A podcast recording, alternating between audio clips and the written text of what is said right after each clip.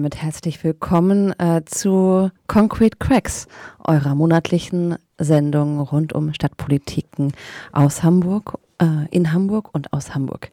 Ähm, vorab eine kurze Entschuldigung für diesen uneleganten Übergang äh, und für das Abschneiden der vorangehenden Musik. Ähm, genau. Ihr habt gerade unseren zweiten AI-generierten Jingle gehört. Ähm, Nächsten Monat gibt es wieder einen neuen. Mal sehen, was uns dann ähm, die KI ausspuckt. Ja, Concrete Cracks, äh, jeden vierten Sonntag im Monat ähm, von 17 bis 19 Uhr. Äh, wir senden live aus dem FSK ähm, hier in Hamburg. Wir sitzen im Gängeviertel ähm, und ihr hört uns entweder auf der 93,0 oder über Online-Radio oder über DAB+. Und Genau, das ist die zweite Sendung überhaupt von Concrete Cracks. Wir hatten im vergangenen Januar die erste. Und ähm, während wir dann im Januar mit, gemeinsam mit Marco Hosemann erstmal so einen kleinen Recap gemacht haben, was waren eigentlich so die Hot Topics 2023, widmen wir uns heute einem, einer spezifischeren ähm, Thematik. Und ähm, genau, wie ihr vielleicht unseren Ankündigungen auf Instagram schon entnommen habt, werden wir uns heute ähm, den Privatisierungstendenzen im Hamburger Hafen widmen. Ähm, unser Hafen, nicht euer Casino. Genau, unter dieser Parole versammeln sich seit äh, November 23 schon einige Proteste im Hafen und auch im Stadtgebiet der Hansestadt. Ähm, und, auf der Straße, aber auch in ähm, den Regierungsgebäuden und in den Gewerkschaftshäusern und zahlreichen anderen Orten formiert sich Widerstand gegen einen geplanten, gegen den geplanten Ausverkauf der, der Hala-Aktien an die weltweit größte Reederei MSC. Und in dieser heutigen Sendung werden wir uns den Fragen widmen, warum ähm, dieser Deal äußerst problematisch ist, nicht nur für die Arbeitenden im Hafen, sondern für die gesamte Stadt. Ähm, wieso soll schon wieder öffentliches Eigentum und städtische Infrastruktur weiter privatisiert werden. Genau, aus welchen Gründen ist das alles relevant und ähm, auch, wie sieht der Widerstand, der gerade eben erwähnte, dagegen aus? Ähm, genau, und über all diese Fragen, ähm, um darüber zu sprechen, haben wir uns heute Gäste eingeladen, wieder. Äh, und 50 Prozent der Gäste sind auch schon anwesend. Wir haben ähm, äh, Mitstreiter von der Initiative Notruf 040 heute zu Gast. Ähm, und genau, bislang ist äh, Dennis da. Wir stellen uns gleich kurz vor. Ähm, ja, das können wir einmal machen. Also, äh, ich einmal kurz. Die Mikrofone sind so ein bisschen. Ja, okay. Ja, äh, Dennis, schön, dass du heute hier bist. Ähm, wir begrüßen dich einmal ins Studio und jetzt geht dein Mikrofon. Ja, moin. Danke, dass ich hier sein darf. Freue ich mich sehr drüber. Vielen Dank. Genau, und wir hoffen, dass gleich noch André äh, dazu stößt, aber das ähm, ist noch nicht absehbar, wann es soweit sein äh, wird. Ja, und David, willst du auch einmal Hallo sagen? Äh, ja, auf jeden Fall. Hallo, moin. Ähm, schönen Nachmittag hier sonntags. Ähm, herzlich willkommen auch von meiner Seite zu Concrete Cracks zur zweiten Folge. Ähm, die zweite Folge ist jetzt ein bisschen anders als die erste. Die erste als Premierenfolge hatte so irgendwie ihre eigene Struktur. Ähm, wie Sophia schon gesagt hat, wir werden uns jetzt künftig meistens einem Thema spezifischer widmen und ähm, das dann auch länger besprechen. Und genau das machen wir heute mit dem Hafen. Ähm, äußerst aktuelles Thema. Es war auch diese Woche wieder eine Demo in der Stadt ähm, und im Hafengebiet, in der Hafen City, ähm, die sich diesem Thema gewidmet hat und äh, Kritik geäußert hat an diesem geplanten Deal. Ähm, genau, von daher freue ich mich, dass wir darüber sprechen heute. Ja, die Freude teile ich auf jeden Fall. Kurz zum Ablauf. Ähm, wir werden jetzt einmal eben mit Musik einsteigen und dann gibt es erstmal so einen kurzen äh, Newsblock. Ähm, den werden wir auch zu jeder Sendung äh, immer einbauen. Einmal kurz, okay, äh, Schlaglichter auf verschiedene Thematiken legen, die in den vergangenen vier Wochen ähm, abseits des Deals noch relevant waren. Und genau, und danach steigen wir dann ein ähm, mit dem Gespräch mit Dennis. Und wir spielen heute zum Auftakt der Sendung ähm, Fuck the Government, I Love You von The Burning Hell. Das war Fuck the Government, I Love You von The Burning Hell. Ähm, wir sind wieder bei Concrete Cracks. Wir steigen ein mit unserem Newsblog, den wir eben immer jetzt in jeder Sendung ähm, unterbringen wollen, immer am Anfang. Einfach ähm, um ein bisschen zu, zusammenzufassen, was in dem letzten Monat äh, passiert ist. Und ähm, genau, danach gehen wir dann über zum Thema äh, der Sendung, zum Hafen. Aber als erstes ein bisschen News, ähm, was in, im Februar so passiert ist. Hamburg hat ähm, als erste Stadt in Deutschland ähm, eine Bezahlkarte für geflüchtete Personen eingeführt. Seit 15. Februar ähm, bekommen neu ankommende AsylbewerberInnen kein Bargeld mehr, sondern nur noch eine, äh, aufpassen, Social Card. Ähm, der Name ähm, ja, steht, glaube ich, für sich. Ähm, dort werden dann 185 Euro von der Behörde aufgeladen. Das ist das sogenannte Taschengeld für den persönlichen Bedarf. Und ähm, Menschen können damit aber nur noch, also von diesen 185 Euro können sie nur noch 50 Euro in Bar abheben pro Monat. Pro minderjährigem Kind kommen 10 dazu. Also diese ähm, Bemessung sozusagen ist ähm, auch äußerst, äußerst fragwürdig auf jeden Fall.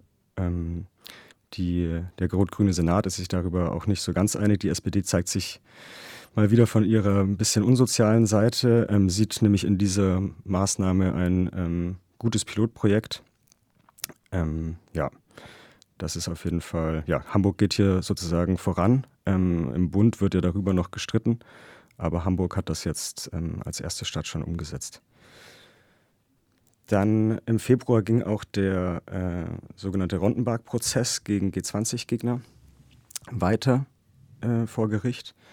Ähm, es sind noch zwei Angeklagte jetzt sozusagen übrig, also zwei ähm, andere Angeklagte, ähm, gegen die wurde das Verfahren eingestellt ähm, gegen, ein, äh, gegen eine Zahlung, eine Geld, äh, Geldstrafe sozusagen.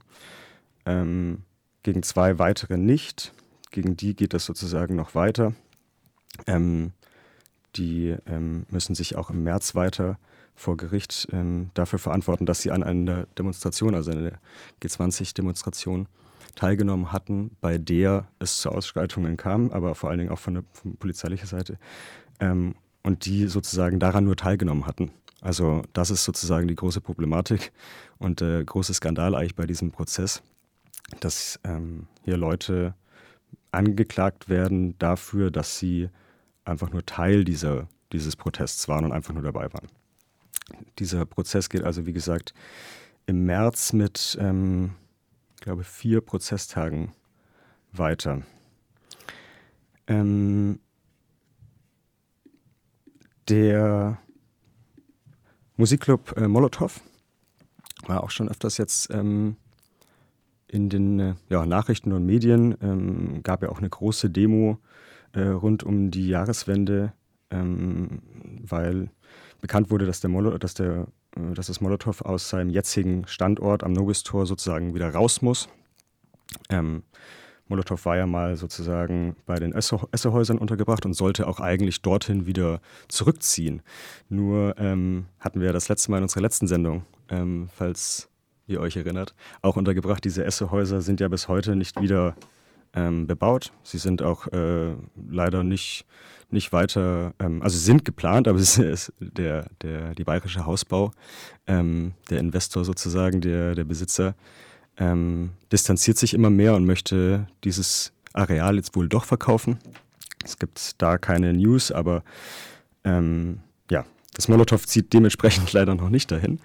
Ähm, und immerhin wurde jetzt ähm, der Mietvertrag am Nobistor bis Ende des Jahres verlängert. Ähm, von daher ist ein bisschen größerer Aufschub, ähm, ob bis Ende des Jahres dann neuer, äh, neuer Ort gefunden wird, wird sich zeigen. Ähm, bei den Esso-Häusern wird es auf jeden Fall nicht sein. Mm, an einem unserer Lieblingsobjekte, sage ich mal, dem Elbtower, ähm, gibt es auch ein bisschen News. Ähm, man denkt ja, dass da gar nichts passiert. Ähm, passiert auch eigentlich wenig, aber es passieren interessante Dinge, nämlich dass ähm, die Hamburg Commercial Bank äh, sich sozusagen von, die, äh, von ihrem Vormietvertrag zurücktreten will. Ähm, das ganze Projekt war ja auch darauf ge, gebaut, sozusagen, dass, ähm, dass die Signa schon Vormietverträge schließen musste, um sozusagen ähm, dieses äh, Projekt sozusagen anzugehen, umzusetzen, um das, um das äh, kaufen und planen zu dürfen. Und ähm, sie mussten eben 30 Prozent Vormietverträge vorweisen. Und die Hamburg Commercial Bank hat äh, ungefähr die Hälfte davon eingenommen. Also die hatten schon sozusagen Vormietverträge geschlossen für ähm, Etagen im Elbtower. Und nur dadurch ging das sozusagen über die Bühne. Nur dadurch hatte Signer ähm, das, das Recht sozusagen und die Möglichkeit, ähm, das auch so zu planen. Und jetzt ist allerdings diese Hamburg Commercial Bank ähm, offensichtlich von ihrem Vormietvertrag zurückgetreten. Ähm, die Bank hat sich selbst dazu noch nicht geäußert, aber es gibt ähm, mehrere Medienberichte und auch im Haushaltsausschuss der Bürgerschaft kam es zur Sprache. Und es wäre natürlich ähm, sehr krass, denn wie gesagt, diese, diese Bank äh, hat fast die Hälfte der Vormietverträge ausgema ausgemacht und ähm, nur dadurch kam es überhaupt zustande. Ähm, es wäre auch, also es wäre auch ein großer, es ist auch ein großer Fehler des Senats natürlich gewesen, ähm, diese Vormietverträge sich nicht selbst anzuschauen. Also ähm, offensichtlich ähm, wurde der Senat sozusagen von, ähm, hat, hat sich von der hessisch thüringischen Landesbank äh, Helaba versichern lassen, dass diese Vormietverträge quasi in Ordnung sind und dass das alles äh, seine, seine Richtigkeit hat. Ja, turns out it's not. Ähm, die äh, Commercial Bank, die ja aus der milliardenteuren Rettung der HSH Nordbank hervorgegangen ist, ähm, ist jetzt wohl doch nicht bereit, sozusagen weiterzumachen, äh, distanziert sich von diesem Projekt und zieht sich zurück. Und das ähm, wirft natürlich auch kein gutes äh, Bild auf die, auf die Gesamtlage sozusagen. Also denn ich weiß nicht, inwiefern dieser, dieser App Tower weitergebaut, übernommen wird, wenn eben diese Vormietverträge jetzt auch nur noch zur Hälfte bestehen. Anderes Thema, ähm, bei dem sich aber auch etwas getan hat im Februar, ist die Sternbrücke. Ähm, dort sollten am 19.02 ähm, die Bauarbeiten beginnen, beziehungsweise die Abrissarbeiten beginnen rund um die Sternbrücke, vor allen Dingen ähm, in der Max-Brauer-Allee. Ähm, die Gebäude, in denen bis vor kurzem noch zum Beispiel der Wagenbau äh, drin war, sollten angefangen werden, ab, abgerissen zu werden.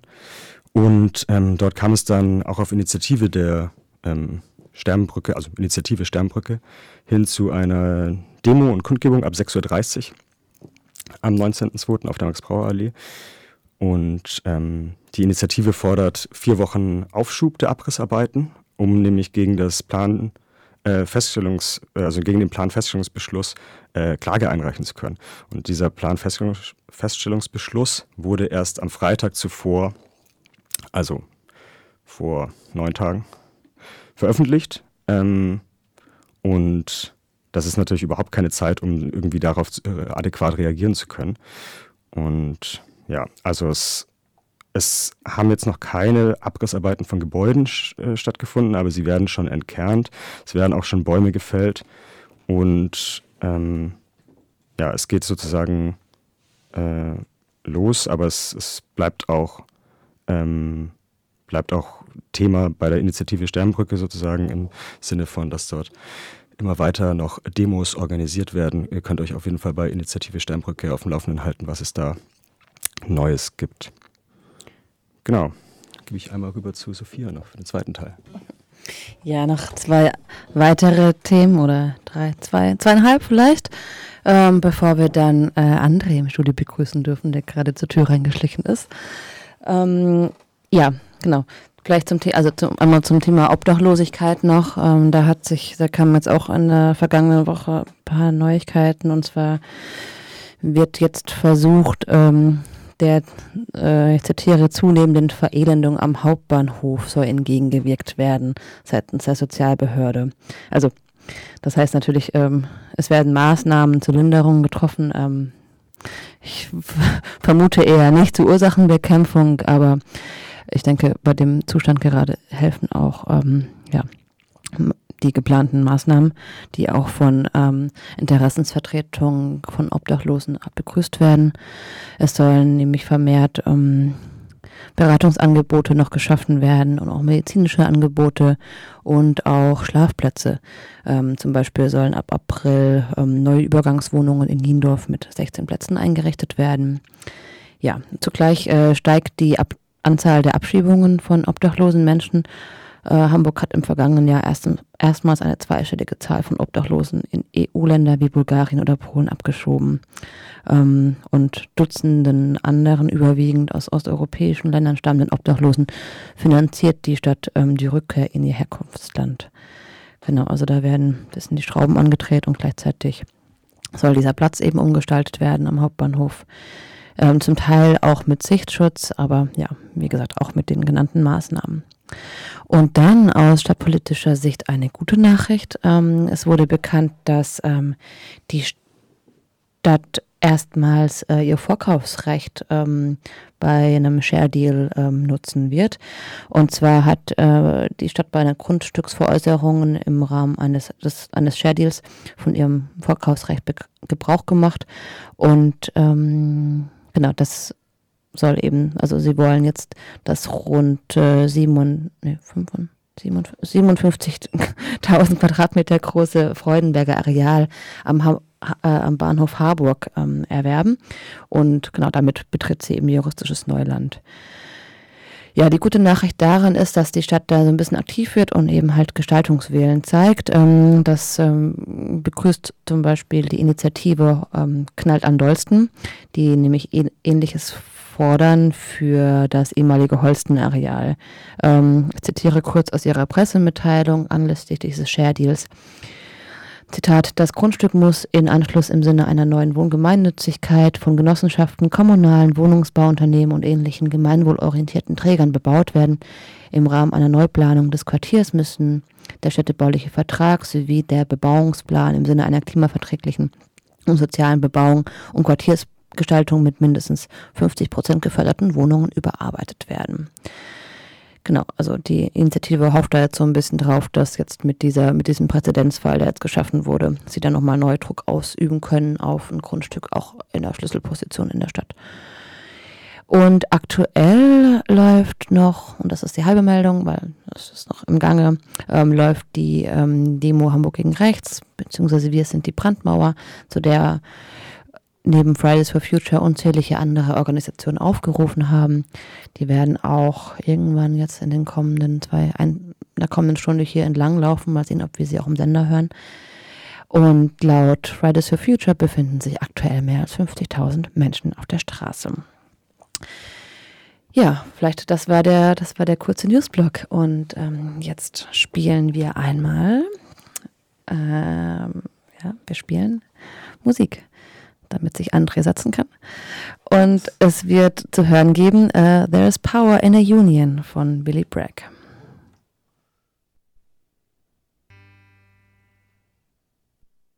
Äh, das war Billy Bragg, There is Power in a Union. Und jetzt noch ein kurzer Einspieler mit Impressionen aus der Woche. Ähm, wo ist es? Hier. Unser Hafen, unsere Stadt,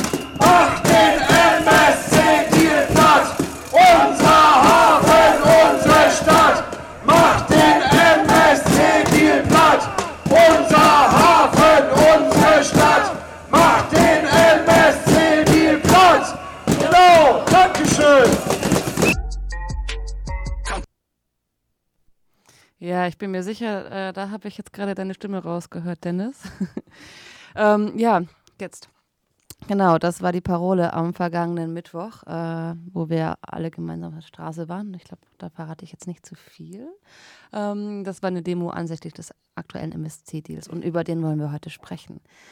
deshalb ähm, nochmal herzlichen Dank an euch, dass ihr heute hier seid ähm, und äh, mit uns gemeinsam diese Sendung gestalten werdet.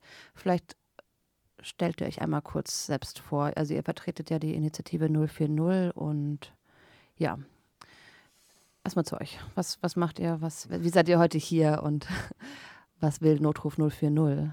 Also, hi, ich bin Dennis. Ähm, erstmal sage ich danke, Kevin, für den äh, coolen Slang, den du da rausgehauen hast. Ne?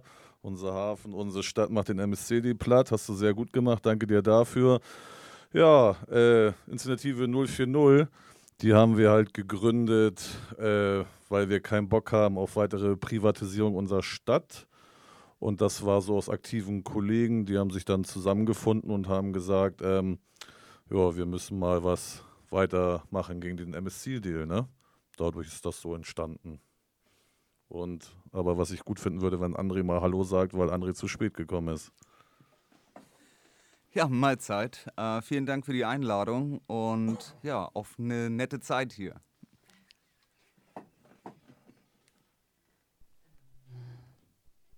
Ja, okay. Und also äh, ihr fordert quasi einen Stopp der Privatisierung. Ähm, wie viel sind, also wollt ihr die Initiative noch ein bisschen mehr vorstellen? Wer ist da, wie viele Leute sind da aktiv und was ist da so euer, eure, eure Position nochmal?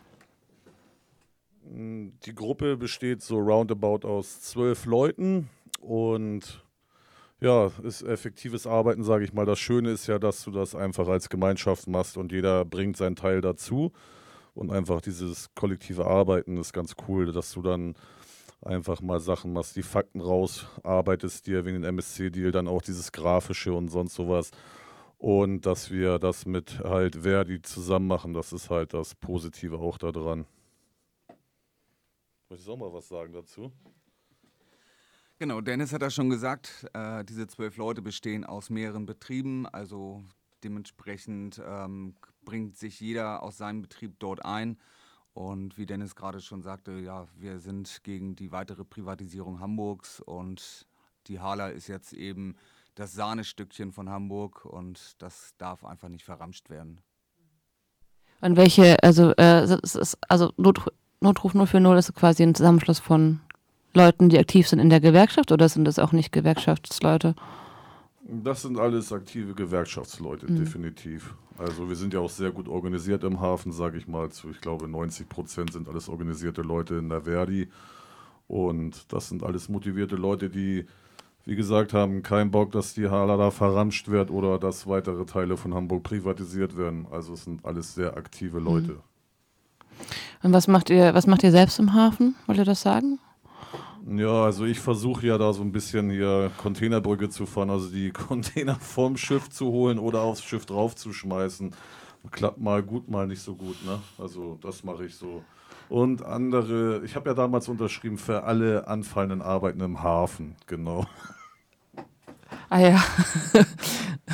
Du lachst, was halt, was bedeutet das denn? Naja, wenn mal nichts zu tun ist, dann kann ich da auch ein bisschen.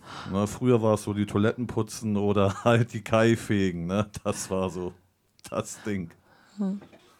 Und du, André? Genau, ich komme vom Gesamthafen in Hamburg und ich bin die meiste Zeit am Burcherkai und äh, muss dort dann die Container zur Brücke fahren, die Dennis dort verlädt war jetzt auf der anderen Kai-Seite. Ähm, aber ja, wir unterstützen uns gegenseitig. Aber auch ich habe für alle anfallenden Arbeiten im Hamburger Hafen unterschrieben. Und das bedeutet, wenn dort nichts zu tun ist, wird ah. eben andere Arbeit verrichtet. Ah. Fährst du auch äh, die, die, die Brücken? Nein, ich fahre nee. nicht die Containerbrücken, ich fahre die Van Carrier. Ah, okay. Das sind die, die, die, kleineren Versionen von den Brücken, die dann, sag ich mal, hm. die Container zu der Brücke hm. äh, fahren. Und ähm, die es ja jetzt noch gibt, so, ne? In Altenwerder habt ihr wahrscheinlich keine Arbeit mehr.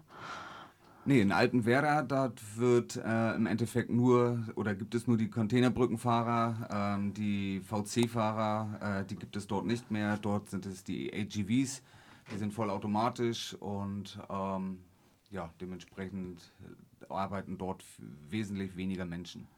Hm. Ähm, ich glaube, das ist eine Perspektive, da können wir vielleicht auch nochmal am Ende ähm, noch ein bisschen, ähm, bisschen mehr einsteigen, wenn es vielleicht auch so um die Zukunft des Hafens geht. Äh, ja, und das wollte ich auch gerade ergänzen. Ähm, ich glaube, ihr müsst direkt ins Mikro reinsprechen. Wir müssen mehr reinschreien.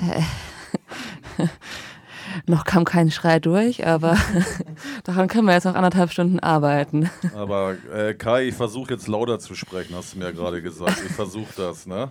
Ich glaube, wenn ihr, ähm, also nicht so von der Seite, sondern so äh, senkrecht. ist So vorne. Ihr müsst ein bisschen kuscheln, das sehe ich schon auch, aber da da müssen wir leider durch. Ja, die Tischmikros fallen Das aus. können wir ab. Ja, sehr schön. Heute keine Elbe zwischen euch, alles klar. Ähm, gut, David, hast du noch eine Frage zu 04, Notruf 040? Nee, aber ähm, ihr hattet ja schon äh, erwähnt, dass der Hafen sehr gut organisiert ist, auch gewerkschaftlich sozusagen. Was gibt es denn eigentlich im Hafen für Gewerkschaften? Also Verdi habt ihr ja schon gesagt, gibt, sind da noch andere aktiv? Ähm, wie ist das bei 040? Ähm, ist das alles mit Verdi sozusagen? Oder? Äh, das äh, im Hafen ist eigentlich nur Verdi da, genau. Es gab mal eine andere Organisation, die sie mal gründen wollten, aber ja, die ist ja nicht so gut gelaufen. Was, was natürlich für mich positiv ist, dass das nicht gut gelaufen ist. Ähm, was, was war das für eine Initiative? Es gab äh, Alternative, eine andere Gewerkschaft zu gründen für den Hafen. Die hieß Kontern. Und ja, da bin ich nicht so der Fan von gewesen, politisch gesehen. War das so eine, also ich, ich kenne die, ich kenne die jetzt nicht, aber war das so eine Initiative von den sogenannten Arbeitgebern? Oder was war das? Mm, Ja, ich weiß nicht, vielleicht kann André ein bisschen besser dazu sagen, politisch gerichtet halt so in die Richtung der äh, freien Wähler oder wie nennt man solche Leute? Okay. Ja, okay, gut, aber ähm, Ja, vielleicht ähm, wollt ihr einmal auch kurz, wir hatten jetzt die Notruf 040 und die Gewerkschaften. Ähm, es dreht sich bei diesem Deal ja vor allen Dingen um die Hala. Könnt ihr ähm, einmal die Hala vorstellen sozusagen? Wir direkt reinspringen. Ähm, was meinst du genau mit äh, Hala vorstellen? Ähm, was, was ist die Hala? Wie, ist, äh, wie funktioniert sie? Wie ist sie organisiert? Ich meine, es ist die, die Hafen, äh, Hamburger Hafen- und Logistik AG. Ähm, wisst ihr, wie viele Mitarbeiter es bei der Hala sind? Genau, die Hala ist ähm, das Herzstück, sag ich mal, des Hafens, weil sie ähm, drei große Containerterminals in Hamburg führt und hat ungefähr mit allem drum und dran, also auch mit der Holding, um 5.000 bis 6.000 äh, Mitarbeiter, glaube ich, beziehungsweise Kollegen. Äh, welche drei Terminals? Äh, Das sind die die Terminals Hala? in Altenwerder, ähm, am Tollerort und am Burcherkai. okay. Vielen Dank. ja, ähm, vielleicht so kurz zur Erklärung. Wir versuchen das natürlich so aufzu, ähm, aufzudröseln, dass wir auch Leuten, die nicht im Hafen arbeiten oder sich nicht mit den Hafenthematiken beschäftigen, dass sie so verstehen, worum es geht. Ähm, nur so für euch, wenn wir so Nachfragen, so blöde Nachfragen stellen, dann nicht wundern. Ne? Wir wollen das so zugänglich keine machen. blöden Fragen, alles gut. Okay, aber dann haben wir das ja schon mal geklärt. Ähm, ja, wo sind wir in unserem Ablaufplan? Ja, okay. Spielen wir Musik und dann gehen wir äh, auf den Deal ein, ja? Okay. Gut. Dann kommt jetzt. Was haben wir? Ah ja, genau. Wir fragen ja immer unsere, unsere Gäste, dass sie uns Musik mitbringen. Ähm, das ging jetzt leider an André vorbei, weil André kam zu spät, aber dafür hat uns Dennis mit Musik versorgt und ähm, wir spielen jetzt äh, Acid Rain von Lorne. Gut. Hoch. Ah nee. Falsche, falscher Bildschirm. So, wo haben wir es? Hier unten.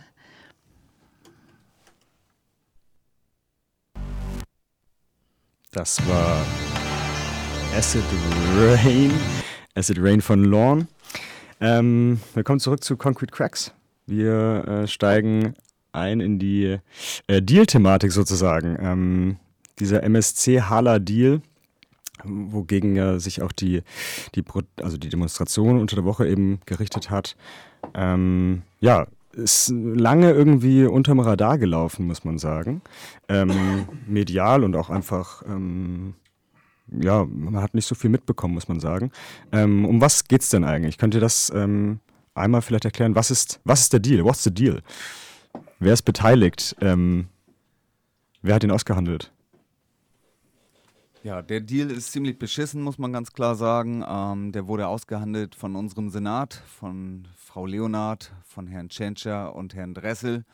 Und ähm, dies haben sie komplett hinter verschlossenen Türen gemacht und sind am 13.09. damit einfach mal ja, in der Bürgerschaft ähm, oder beziehungsweise im Rathaus haben sie diesen Deal auf einmal verkündet. Selbst die hohen Tiere, sag ich mal, der Hala waren komplett äh, verdutzt, was da gerade los ist, weil auf einmal Eilmeldungen, ob in der Mopo, in der Bild oder was weiß ich, auf einmal geheißen haben, dass die Hala verkauft wird.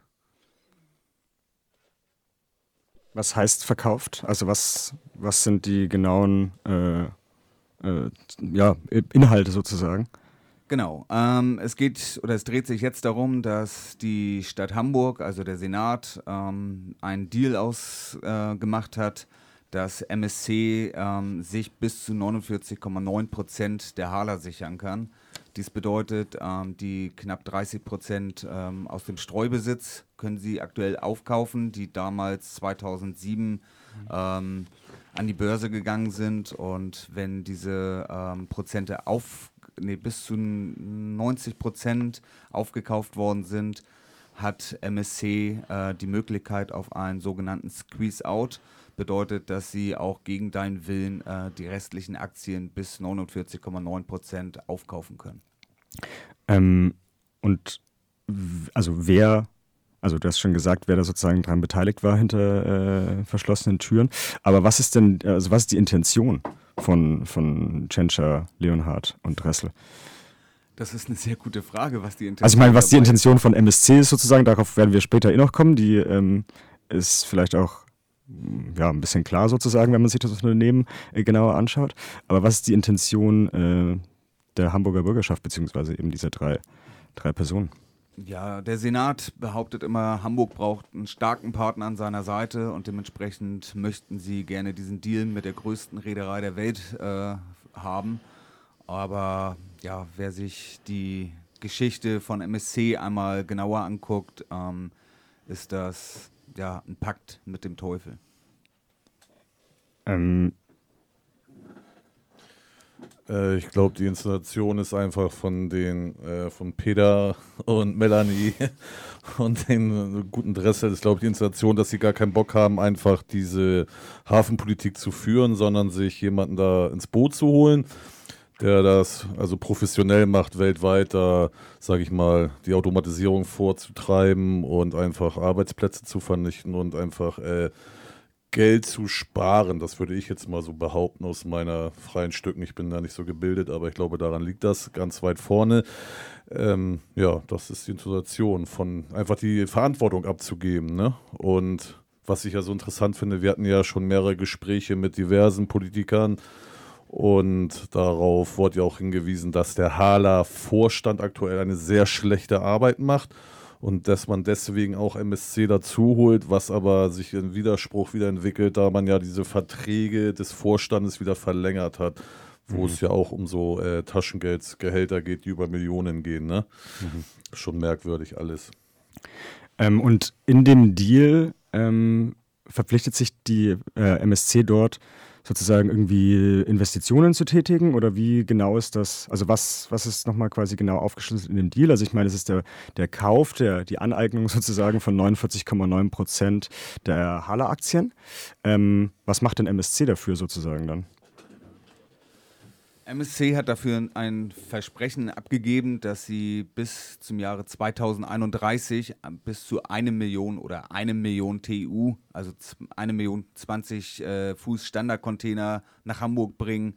Ähm, ja, was sie in meinen Augen und auch aus den Augen der Kollegen gar nicht liefern können weil MSC ist ein Räder und die haben so viel Ware, wie, sag ich mal, der Kunde aufgibt und kann nicht irgendwie sagen, ja, ich schnitze mir hier mal irgendwie, keine Ahnung, nochmal 200.000 Container. Aber haben Sie dann sozusagen, ähm, wollen Sie auch in, das, in die Terminals sozusagen investieren oder irgendwie die Infrastruktur ähm, eben vergrößern oder irgendwie? Ähm, soweit meines Wissens ähm, weiß ich es, oder ich muss ganz ehrlich sagen, ich weiß es nicht, ob was da in diesen Verträgen drinsteht. Ich befürchte aber, dass dort eben nichts kommt und ähm, ja, was die Infrastruktur bedeutet, ähm, das macht auch nicht die Hala selbst, sondern das macht HPA, die ist für die Infrastruktur mhm. drumherum einfach äh, zuständig und nicht die Hala. Mhm. Kurz gesagt, die Stadt Hamburg ist dafür zuständig. Korrekt. Ähm, das hat man nicht verstanden. Also kurz gesagt, die Stadt Hamburg ist in der Verantwortung für Kai-Anlagen. Ähm, also da, wo die Schiffe festmachen, dafür ist Hamburg verantwortlich. Und ähm, naja, diese Verträge, die kennt ja keiner wirklich, ne? was jetzt konkret drin steht. Ne? Es wird ja nur davon geredet, dass äh, mehr Ladung kommen soll. Ne, diese Mehrladung, naja, wie André das ja schon gesagt hat, die ist ja nicht abhängig von dem Räder, sondern halt, ob die Leute fleißig bei, ja, kann ich hier Schleichwerbung machen, weiß ich nicht. Ähm, wir sind ja Amazon und was weiß ich, wo sie dann alle bestellen. Dadurch ist ja diese Ladung, das hat man ja gemerkt, ganz krass, als wir hier die Corona-Krise hatten, wo die Leute nicht fliegen konnten und sonst haben sie alle fleißig, wie das immer unser Arbeitgeber ja schön gesagt haben, Fahrräder, Gartenmöbel bestellt und dadurch war mehr Ware. Äh, aber Hamburg ist dafür gar nicht ausgelastet, so viel noch mehr Container aufzunehmen, weil in diesen Corona-Zeiten, da sind wir schon auf dem Zahnfleisch auf den Terminals gegangen. Mhm. Also ist es gar nicht möglich. Aber wie gesagt, die konkreten Sachen, was MSC da machen will, MSC soll einfach Geld mit reinpumpen, dass die Automatisierung vorangetrieben werden und Arbeitsplätze halt vernichtet werden. Das ist meine feste Überzeugung. Also es wird ja mal von gesagt, Arbeitsplätze sollen behalten werden. Das sagten viele äh, äh, Politiker, aber es wird halt nur für die Sachen von den Leuten, die bei der Hahle arbeiten. Da gibt es ja noch andere Firmen und Kollegen.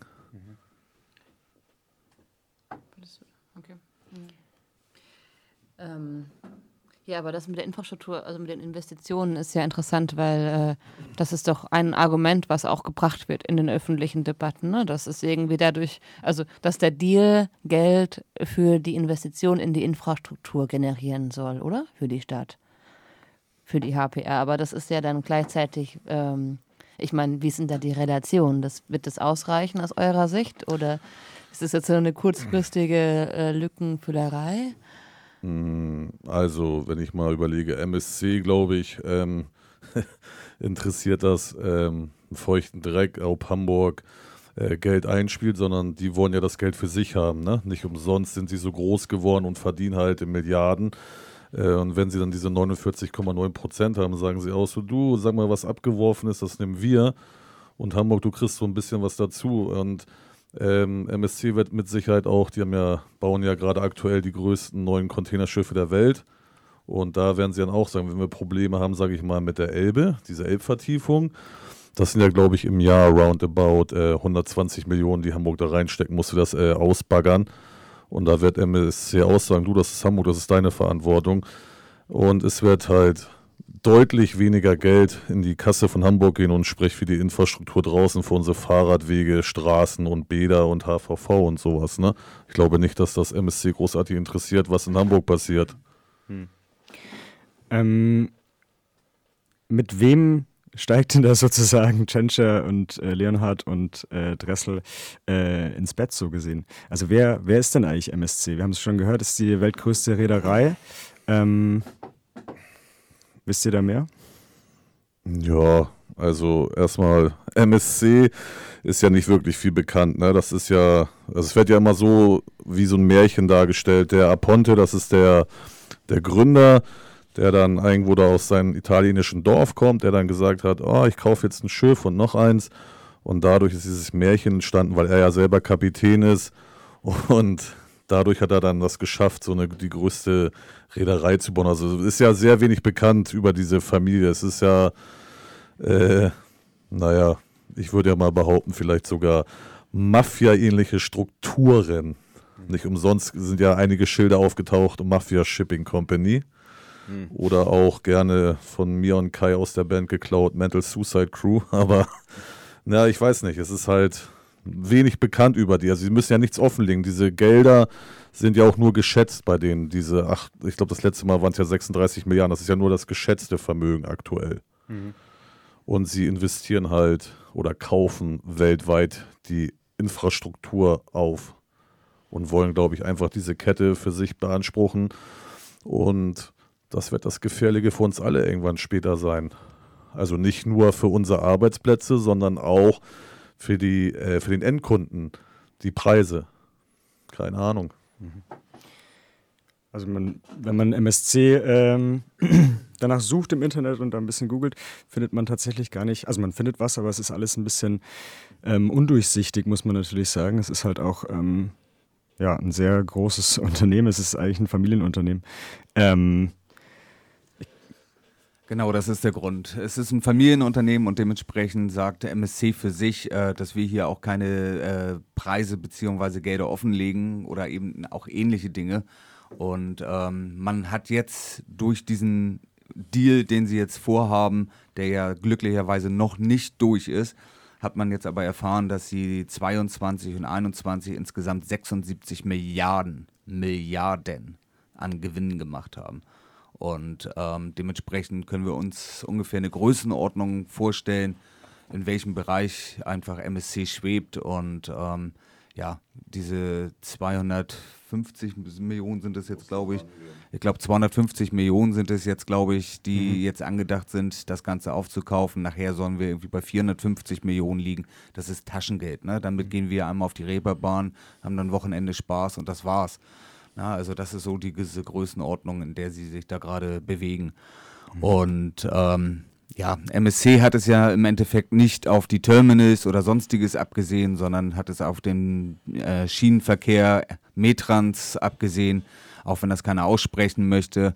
Aber alleine Metrans wurde 2022 auf einen Marktwert von 2 Milliarden Euro geschätzt. Mhm. Darauf kommen wir später auf jeden Fall eh noch zu sprechen, sozusagen. Ähm, ich wollte noch einmal quasi vervollständigen. Ähm, MSC als weltgrößte Reederei besitzt äh, 67, 760 Schiffe, die 155 Länder abdecken, 260 äh, Schifffahrtsrouten ähm, insgesamt und auch, also insgesamt 520 Häfen anlaufen. Ähm, also es ist, ja, wie gesagt, die weltgrößte Reederei. Es ist einfach immens. Ähm, sind auch in der ganzen Welt äh, unterwegs und vertreten und wie du auch schon sagst, ähm, ja, haben auch ein sehr großes Interesse, äh, äh, Infrastruktur zu kaufen und sich zu beteiligen. Ich möchte einmal ganz kurz aus ähm, der Broschüre äh, Hamburger Hafen zu verkaufen ähm, vorlesen ähm, von Jürgen Böning. Äh, da ist ein kurzer Abschnitt über MSC und wie es sich entwickelt hat. Ähm, Zitat. Das Familienvermögen ist seit 1970 auf besondere Weise gewachsen.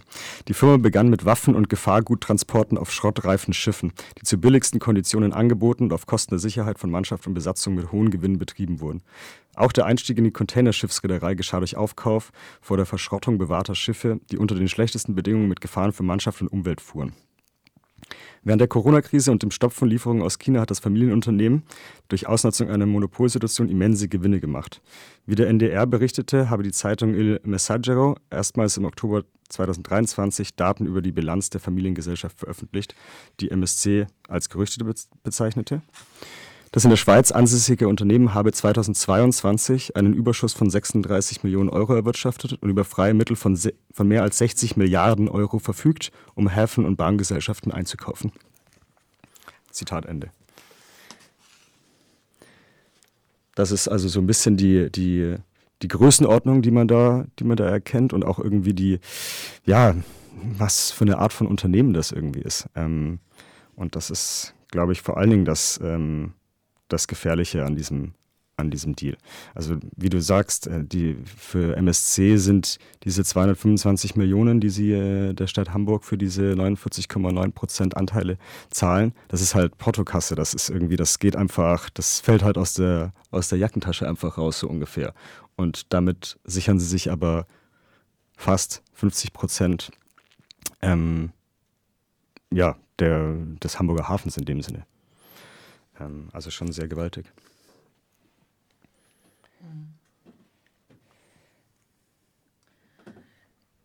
Vielleicht gehen wir noch mal ein bisschen äh, darauf ein, was dieser, ihr habt es ja schon teilweise angesprochen, was es eigentlich für die Arbeiter bedeutet oder für die ArbeiterInnen im Hafen, ähm, dieser Deal. Ähm, ja. Ach so, Mikro an. ja, Das bedeutet, aktuell wissen wir ja nicht, wie der Stand ist. Also die Absicherung, die MSC gegeben hat, ist ja für die äh, Kolleginnen ähm, aus, der, aus dem Hala-Bereich. Aber es arbeitet ja, es gibt ja nicht nur die Hala, es gibt ja auch noch den Gesamthafenbetrieb, da wo André beschäftigt ist. Da sprechen wir ja auch roundabout um fast 1000 Leute. Dann haben wir ja noch die Lascher. Also wer nicht weiß, was ein Lascher ist, das sind halt die Leute, die wirklich noch sehr hart im Hafen arbeiten, die die Ladungssicherung am Schiff machen. Da sprechen wir auch von 500 Leuten. Dann haben wir noch die Kollegen von Eurogate, also da, wo ich äh, beschäftigt bin, da sind wir auch bei 1000 Leuten. Dann haben wir unsere Freunde noch die Festmacher. Das sind halt die Leute, die Schiffe festmachen, also an der Kai oder auch losmachen natürlich. Und die Schlepper, weil da, das sind ja alles Fragen, wie sind die Arbeitsplätze gesichert, weil MSC eine eigene Festmacherfirma hat, auch eine eigene Schlepperei betreibt. Und äh, wie gesagt, jetzt sage ich mal, äh, MSC ist bei, bei meinem Terminal aktuell der größte Kunde bringt da roundabout 200, 250.000 Container im Jahr. Und es würde ja einfach eine Verlagerung sein von der einen Seite vom Hafen auf die andere Seite. Also es ist ja schon mal nicht, dass da mehr Ware bricht, sondern es wird einfach nur verlagert. Und keiner weiß jetzt, sage ich mal, was passiert jetzt mit den Kollegen bei mir, was passiert mit den Kollegen von GAB, was passiert mit den Lascher-Kollegen, wie werden die abgesichert sein, das weiß kein Mensch. Da gibt es auch keine ordentliche Zusage. Ich habe noch nie von irgendeinem Politiker die vernünftige Aussage gekriegt, wie ist die Sicherung der Arbeitsplätze von meinen Kolleginnen. Das konnte mir keiner beantworten.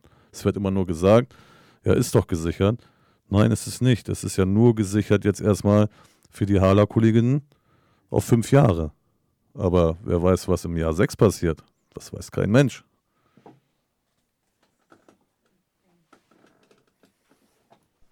Aber das sind ja auch, also mit solchen ähm, Aussagen konfrontiert ihr ja auch die verantwortlichen Personen sicher. Also ihr seid ja nicht still so, ne? Und es gibt keine, keine Reaktion darauf.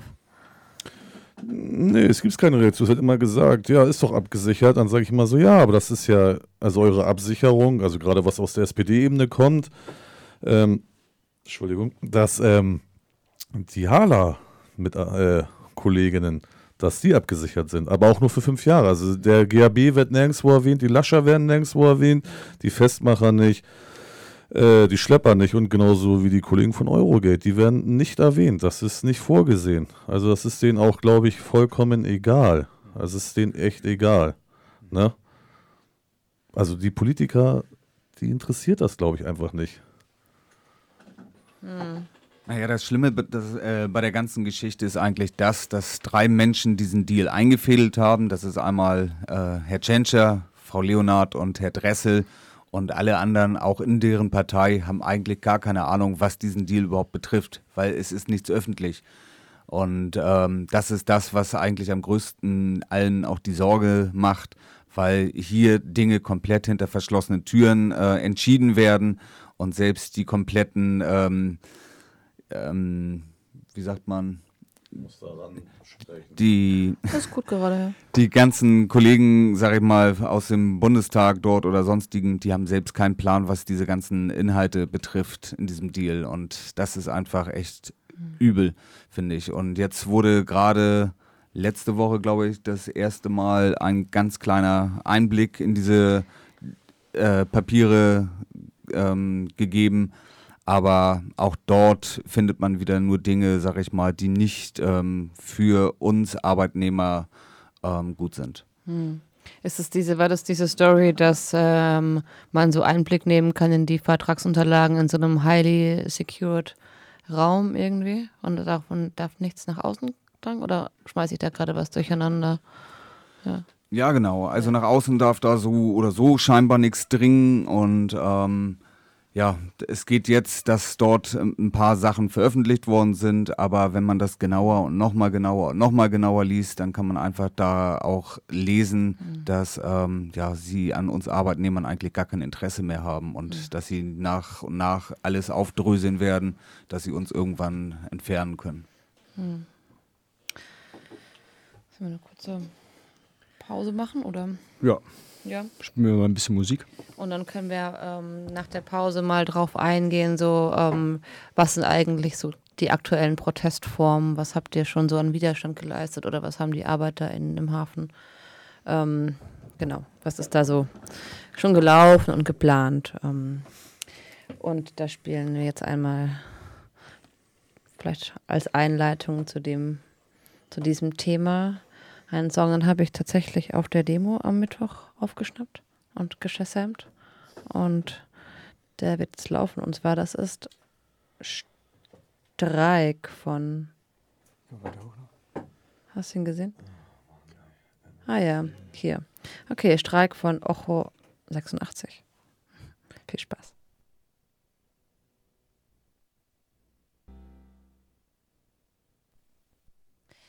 Ja, das war äh, Streik von ähm, Ocho 86. Ähm, ich, genau, das kleine Mitbringsel äh, von der Demo am vergangenen Mittwoch, dem 21. Februar. Ja, am Mittwoch waren wir ähm, ja vielleicht ein bisschen mehr als 1000 Leute auf der Straße. Vielleicht fangen wir einmal mit der Demo am Mittwoch an. Wart ihr zufrieden mit der Beteiligung oder wie war so die eure Eindrücke davon? Also, erstmal sage ich äh, vielen herzlichen Dank an alle, die da waren, auch gerade die ganzen verschiedenen Bündnisse. Darüber habe ich mich sehr gefreut. Also, das hat mich schwer begeistert, dieses, diese ganzen Leute, die solidarisch da sich gezeigt haben. Und wie gesagt, ähm, Kevin, nochmal danke für deinen super Slogan. Ne? Unser Hafen, unsere Stadt, macht den MSC platt. Sehr gut. Also, mega gute Reden auch von den ganzen äh, Freunden von mir. Ich sage es immer meine Freunde jetzt einfach, weil ich finde das cool, dass die alle da sind. Doch, ich war schon begeistert. Ich finde es gut und dass wir einfach Seite an Seite da standen und demonstriert haben. Und für mich gibt es ja auch nur äh, ein Wir, wir alle. Wenn wir alle da zusammenhalten, das ist egal, aus woher du auch kommst und aus welchem Beruf und wie auch immer, dann können wir auch alles bewegen und schaffen. Wir müssen es einfach nur noch, noch mehr drücken, dass wir dieses Kollektiv da bilden und dann, sage ich mal, können wir auch alles verhindern zusammen. Ne? Also ich, ich fand es gut, definitiv. Also ich sage immer, das Positive überwiegt das Negative, definitiv. Außer ich fand wieder dieses Polizeiaufgebot sehr übertrieben. Ja, das hat mich, hat, hat uns auch ein bisschen überrascht. So. Äh, die Cops hatten auf jeden Fall ihre, ihre Helme ready in der Hand und äh, ja, haben das Ganze gut spaliert. Was war da eigentlich los? Also seid ihr das einfach gewohnt so an so Hafendemos? Mm. Auf so vielen war ich auch noch nicht. Naja, also, äh, also bis jetzt tatsächlich war das jetzt seit 2022, wo wir äh, tatsächlich diesen viereinhalb Stunden Streik haben oder hatten, besser gesagt, haben ist ja falsch, hatten. Seitdem hast du immer sehr großes Polizeiaufgebot tatsächlich da. Ähm, warum auch immer, weiß keiner. Also, ich würde mal sagen, in der Zeit, was da jetzt passiert ist, ist ja nie wirklich was passiert. Wir hatten da mal 22 einen Zwischenfall, aber ey, sorry, da bin ich halt ehrlich, ich stand da selber bei die ganze Zeit, ausgehend von der Polizei. Klar, ist halt blöde, wenn dann so ein Böller vor die Füße eines äh, Polizeibeamten fällt, aber wie sie dann mit dem Kollegen umgegangen sind, das hat da ein bisschen die Stimmung zum Überkochen gebracht aktuell, also damals. Was ist da passiert? Ähm, also Tatvorwurf der Polizei, es ist ein Böller vor die Füße geschmissen worden. Dann hatten wir ja gerade diese Kundgebung vom Besenbinder Hof. Ne, da hatten wir ja gerade, das, was sehr schade war, war in dem Moment, dass jemand aus dem Krankenhaus bis zum Notruf NRW vom Krankenhaus gesprochen hat. Da wurde leider der Redebeitrag äh, unterbrochen, weil ich habe das leider gesehen, dass ein Kollege da ja an den tollen Polizeiwagen war und die Polizei nicht zimperlich war, habe ich ein bisschen die Leute da zusammengerufen und dann hatten sie ihn ja so fixiert, dann wurde hin und her, der wollte seine Personalien wohl nicht zeigen und dann hat die Polizei überreagiert und hat den Kollegen halt immer gegen den Wagen gedrückt halt, ne? also mit dem Kopf immer reingedrückt und das hat die Stimmung dann zum Eskalieren gebracht, dann haben sie angefangen rumzusprühen, so, dann gab es so ein bisschen Techtelmechtel, aber was ich positiv sehr gut finde. Ich glaube, es hat noch keiner geschafft auf einer Demo, dass sich die Polizei zurückzieht. Okay, und das waren damals die Demonstrationen im Rahmen der Ver- Tarifverhandlungen, ne? Ja, genau, das okay. war unsere Tarifverhandlung damals, richtig. Und ähm, ja, jetzt die, die Demo, die wir gerade eingangs äh, erwähnt haben, das war jetzt gegen, explizit gegen den MSC-Deal und da die reiht sich ja jetzt schon ein in eine, in eine ganze Reihe von, ähm, von Protesten und Widerständen. Vielleicht. Willst du, soll ich? Fang du an. Sag doch mal, was ist alles passiert? Also angefangen hat das ja, wie André das vorhin auch schon erwähnt hat, am 13.09. wurde es ja über die Presse äh, breitgetreten, dass jetzt hier dieser Deal zustande kommen soll. Dann wurde halt von Stefan sehr schnell alle Leute mobilisiert, sich im Gewerkschaftshaus zu treffen, eine Aufklärung zu schaffen, äh, was jetzt gerade los ist. Also muss ich auch sagen, der Raum war auch richtig voll von den ganzen aktiven Leuten. Dann hat sich ähm, der Fachvorstand mit diversen Leuten getroffen. Die haben dann diese Demo organisiert, die ja sechs Tage später war. Dann war ja am 19. September diese Demo gewesen. Und da waren, ich weiß gar nicht, das waren das dann zweieinhalbtausend Leute, glaube ich halt. Und da hatten wir ja auch schon äh, Soli-Leute ganz viel dabei. Ich meine, das ist ja das Tolle, dass diese solidarischen Geschichten die ganze Zeit immer uns begleitet haben, egal wo das war. Ja, dann war dann halt diese Demo. Ja, und dann war halt so ein bisschen alles eingeschlafen tatsächlich, wirklich. Und ja, dann haben so ein paar Leute für sich äh, entdeckt, so mal, also leider wurde nicht viel gesehen, aber es gibt ja gutes Bildmaterial. Da haben diverse Leute die Stadt zuplakatiert mit Aufrufen. Das war schon ganz interessant, muss ich sagen, weil war Landungsbrücken, die Innenstadt. Da hast du aber halt gemerkt, dass, die, dass der Senat da keinen Bock drauf hat, weil das hing nicht mal 24 Stunden. Ich glaube, da haben sie extra Leute eingestellt, alles abzureißen. Und dann hatten wir ja noch am 11.11. .11. halt Ah, nee, gar nicht. Der, der wilde Streik war ja noch äh, vor, vor der Geschichte, genau. Genau. Möchtest du was dazu sagen zum wilden Streik, André? Oder so? Ne, du kannst auch mal was sagen. Ich muss auch nicht die ganze Zeit hier sprechen. Aber ich kann auch was sagen. Sag. Du warst vor Ort. Am Anfang. Ach so, ja, stimmt. Also, der wilde Streik. Ja, also ist ja für, ach, wilde Streik, wie man das auch mal nennen mag. Also, ich fand es gut, was da passiert ist. Äh, bei der Hala war eine Pausenversammlung, um über den Deal zu sprechen. Eine Pausenversammlung kannst du als Gewerkschaft nutzen, dafür die Leute aufzuklären, über was jetzt gerade aktuell passiert, welches Thema. Und ja, dann kam noch zufälligerweise gerade das Schreiben, ich glaube, dass die, ähm, hier, jetzt komme ich auf das Wort gerade nicht, wie heißt die nochmal, ja, die Obrigkeiten, sage ich mal, von der Hala, dem Deal zustimmen. Und das hat so, der Vorstand, ja, genau, danke, den hat das so, und das hat so ein bisschen das fast zum Überlaufen gebracht und dann haben die Kollegen, Kolleginnen für sich entschieden, ja, wir gehen mal vors Drehkreuz. Also wir verlassen das Terminal und arbeiten jetzt nicht. Genau. Das beging dann auf zweite Schicht hat es begonnen. Dritte Schicht war auch noch. Erste Schicht auch und dann nochmal die zweite Schicht und dann war der wilde Streik, wie man das auch schimpfen mag, zu Ende mit der Begebenheit ein Gespräch zwischen Dressel, Leonard und den HafenarbeiterInnen zusammen zu machen im Hafengebiet. Das war eigentlich der Deal gewesen. Und das kam zustande? Oder ist es.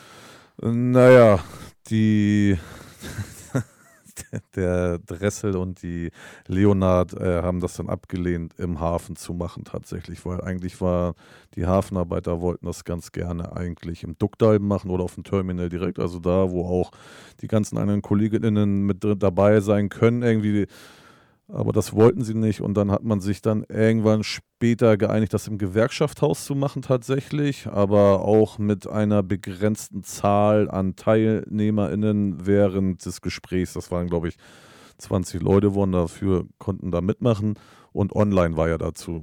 Die Hafen und die anderen KollegenInnen konnten sich dann online dazuschalten. Und dann. Soll noch was sagen? Ja, genau so ist das gewesen. Ähm, es ist ja aber nicht die einzige Aktion gewesen. Es waren ja vorher auch noch weitere Aktionen, die hat Dennis jetzt irgendwie unterschlagen. Ähm, dass zum Beispiel bei der Taufe von dem neuen Harper Lloyd damals zum Beispiel äh, Banner aufgestellt worden sind, einmal an der Kreuzung kurz vorm Terminal zum Beispiel und auf der anderen Elbseite wurde ein 12 Meter mal 3 Meter großes Banner gespannt äh, mit dem Slogan Unser Hafen, nicht euer Casino. Und ähm, Ja, es sind noch immer mal wieder hier und da kleine Aktionen gewesen, die leider natürlich ähm, nicht ganz so auffällig gewesen sind, aber ja, man versucht immer das Beste daraus zu machen und äh, ja, man entwickelt sie weiter, ne? Ja, stimmt. Äh, das habe ich unterschlagen, aber noch so viele andere Sachen. Wir hatten ja auch äh, der Peter Tschentscher Live, war ja so eine tolle Veranstaltung von der SPD. Da ist der nette Herr Peter ist dann immer durch die verschiedenen Stadtteile gezogen in den Schulen und da waren immer diverse Kollegen da und haben das immer begleitet und man hat gemerkt, es, die Leute haben gar keinen Bock darauf. Also der Peter hat da keinen Bock drauf. Äh, sein Sicherheitspersonal war auch immer größer, Polizei war ja auch immer vor Ort. Aber es ist ja nie was passiert. Also die Leute wollten ja immer nur Fragen stellen und man hat immer bei jeder Veranstaltung mehr gemerkt, dass das äh, Hafending immer weiter rausgenommen worden ist. Also es, es möchte, es soll nicht in die Öffentlichkeit kommen, was da jetzt passiert aktuell, ne? Genau, und dann war ja die letzte Veranstaltung war ja am 11.11. .11., dann am Rathausmarkt. Ja. Genau. Und dann hatten wir jetzt ja gerade am Mittwoch unsere Demo. Und Dennis hat schon wieder was unterschlagen. Dann hatten wir noch äh, zusätzlich noch eine ähm, Veranstaltung im Besenbinder Hof, wo dann auch äh, dort Sprecher auch von den Grünen, von der CDU, von genau die hafenpolitischen Sprecher. Und ähm, dort wurde dann ja auch die Frage gestellt, zum Beispiel, was geschehen müsste, um diesen Deal noch zu stoppen. Dort gab es dann die Antwort von Herrn Schreiber, dafür müsste die Hölle zufrieren. Ähm, ja, also mit dieser Arroganz haben wir auch nicht gerechnet, aber dementsprechend wissen wir ungefähr, mit was wir es da zu tun haben. Ähm, ja, also ihr seid seit Monaten auf jeden Fall ganz schön am Rödeln hier. Ähm, was müsste sich da eurer Meinung nach noch weiterentwickeln oder wie sind da jetzt so die weiteren, also was muss jetzt noch geschehen? Und habt ihr zum Beispiel das Gefühl, dass es auch genügend ähm, Unterstützung gibt oder ist es eher so, dass die vielleicht auch die größere städtische Gesellschaft, hm, ja, das Wort, aber dass die das vielleicht noch gar nicht begriffen haben, worum es da eigentlich geht. Ähm, Genau, das ist das große Problem. Ich glaube einfach, dass in der großen Öffentlichkeit einfach gar nicht äh, bewusst ist, weil sie dieses Thema leider auch gar nicht so verfolgen, was natürlich auch einerseits verständlich ist, äh, was es alles bedeutet. Es bedeutet ja nicht nur für uns Arbeiter, dass es für uns schlechtere Bedingungen geben wird, wenn dieser Deal wirklich durch sein sollte, sondern es dreht sich um jeden Hamburger, ähm, wo eben, wenn die HGV zum Beispiel deutlich weniger Kohle kriegen wird, weil ähm, MSC dann 19 Prozent von der Stadt bekommen sollte. Ähm, ja, aus dieser HGV ähm, werden Dinge finanziert, wie zum Beispiel die Hochbahn, Bederland und andere ähm, staatliche Organisationen. Und äh, das würde auch jedem Hamburger dann echt wehtun, wenn diese 19 Prozent äh, weniger dort eingebracht werden. Sagst du einmal kurz, was die HGV ist? Nochmal? Ähm, das ist Hamburger Vermögensgesellschaft, heißt das, glaube ich. Jetzt ah, ja. müsste ich lügen. Genau, aber das ist dann der, der, der Dachverband ne, für die ganzen öffentlichen Einrichtungen. Korrekt, genau. ja. hm. Dort ist auch Herr Vorsitzender, Herr Dressel. Da ist er mal wieder. Okay, und was, was braucht es eurer Meinung nach noch? Ähm, jetzt gibt es die einmalige, oder nicht die einmalige, aber die Gelegenheit, nochmal ein paar Wünsche bezüglich weiteren Protestes und Widerstandes zu äußern. Ja, was brauchen wir? Ähm, wir brauchen natürlich von der breiten Mehrheit brauchen wir einfach Unterstützung bei dieser ganzen Geschichte. Das muss man ganz klar sagen. Ähm, wir Hafenarbeiter, ja, wir sind natürlich auch der eine oder andere Tausender, sage ich mal. Ähm, wenn wir uns alle zusammentun würden, sage ich mal deutschlandweit, dann kommen wir bis auf 12.000 Hafenarbeiter. Das ist super, ähm, aber das ist natürlich auch immer sehr, sehr schwierig, komplett unter ein Dach zu, äh, zu bekommen. Ich sage mal, im Tarifstreik, da war es alles möglich. Äh, so ist es aber eben äh, sehr, sehr schwierig und da würden wir uns natürlich über jegliche äh, Soli-Bekundung äh, freuen, die uns dort unterstützen würden. Ähm, ich sag mal, aber wir merken auch, dass äh, von der Politik, ähm, ja, dass dort immer äh, mehr geht, sagen wir es mal so. Ne? Also am 1.1. zum Beispiel ähm, wollten wir ähm, den Neujahrsempfang besuchen zum Beispiel und ähm, standen dort mit 15 Kollegen, glaube ich, 15, nee, 12 Kollegen waren wir, glaube ich, äh, und wollten mal ein paar Sätze mit Herrn Tschentscher sprechen ähm, der uns daraufhin ähm, durch seinen Sicherheitsdienst und durch die Polizei dies untersagte.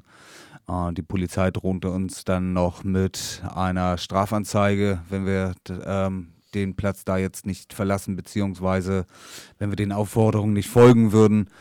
Also man merkt einfach, wie viel Druck da auf dem Kessel ist und ähm, ja, dementsprechend umso mehr Menschen wir sind, umso mehr Menschen sich dem einfach annehmen, umso höher stehen nachher die Chancen, dass wirklich ähm, dieser Deal überhaupt noch äh, gekippt werden kann.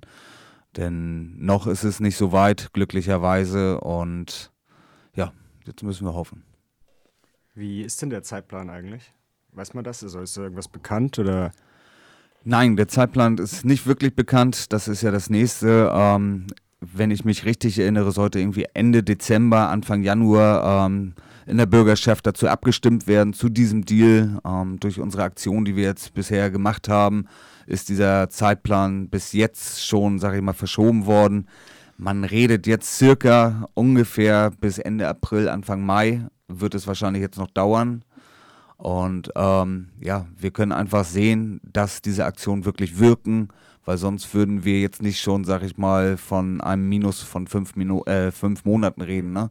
Also wenn es wirklich Ende Dezember, Anfang Januar hätte durchgehen sollen und wir jetzt darüber reden, dass es jetzt Anfang Mai frühestens passieren soll, ähm, ja, haben wir ganz gute Arbeit geleistet, glaube ich. Wie ist denn die äh, Unterstützung sozusagen auf politischer Seite? Also ich meine, jetzt nicht von Tschentscher und Dressel und Co., aber ähm, gibt es auch in der, in der Bürgerschaft, muss das doch auch äh, dis, äh, diskutiert werden? Ja, das ist ganz klar, das ist korrekt. Ähm, die CDU spricht sich komplett gegen diesen Deal aus. Ähm, ja, die SPD und Grünen sind natürlich dafür. Und ja, da müsste man mal gucken, was da allgemein möglich ist. Die Linken vergessen. Das ist Sorry. und die Linken natürlich auch, klar.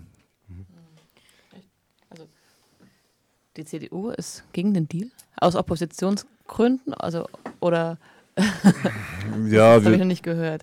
Also wir, wir müssen uns ja nicht im Klaren, also wir müssen uns ja im Klaren sein, wir haben ja demnächst auch irgendwann Wahlen hier, ne? Und dann sagt man natürlich so, hey geil, wir sind dagegen, aber tatsächlich waren diese Einzelgespräche mit, mit diesen politischen Leuten, also, also politisch sind sie alle hier, mit den, mit den Sprechern des hafenpolitischen Gremiums da von jeder, waren das, sage ich mal, die einzigen, die sich mit dagegen ausgesprochen haben mit den Linken halt. Aber effektiv, sage ich mal, die effektiv was dagegen sagen, ist Norbert Hackbusch von den Linken. Das ist der Einzige, der sich wirklich gerade macht. Die anderen sind so ein bisschen Larifari, ne?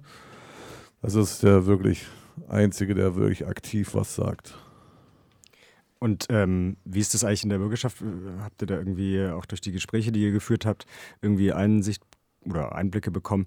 Ähm, die Grünen sozusagen als äh, Regierungspartei waren ja aber an dem Deal selbst ja eigentlich nicht beteiligt. Es waren ja die drei äh, SPD-Senatoren beziehungsweise äh, noch Bürgermeister. Ähm, machen die das einfach mit, weil sozusagen Tschentscher und Co. das angeleiert haben? Oder? Also diese, wie gesagt, diese Gespräche mit den einzelnen Leuten da, die da dabei waren, von den Grünen jetzt zum Beispiel unterstützen halt, die sind mit den Dealen unterstützen sie weiterhin. Ich glaube, die meisten haben ein bisschen Angst um ihre politische Karriere, wenn sie sich dagegen aussprechen. Ne? Dann sind sie vielleicht nicht mehr dabei und dann äh, ist ihre politische Karriere zu Ende. Also wie gesagt, wer sich da wirklich äh, öffentlich zu bekennt, ist eigentlich die Linke. Ne? Das sind, finde ich, die einzigen. Ne? Richtig. Und sie sagen ja immer, ist alles richtig. Und ich sage ja, als wir auch diesen Termin hatten mit den hafenpolitischen Sprechern, da hatten wir ja auch den äh, Praktikanten oder was das war von den Grünen, der hat ja gleich äh, großschnäuzig gesagt, ja, dann holen wir uns halt die Gewinne von den Reedereien zurück. Mhm. Und dann habe ich mich auch gefragt, in welcher Fantasiewelt lebt er denn? Wenn das so gehen würde, wäre ja perfekt. Also ich meine, ja, weiß ich nicht, null vorbereitet.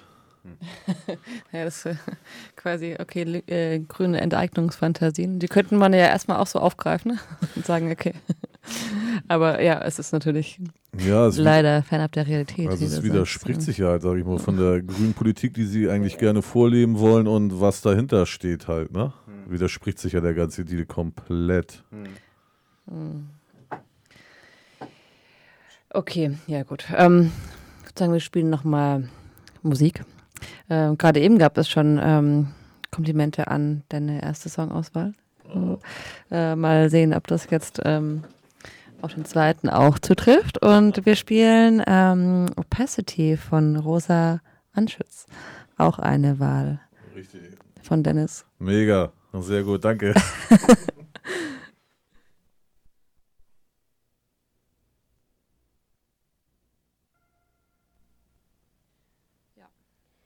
Ähm, das war Rosa Anschütz.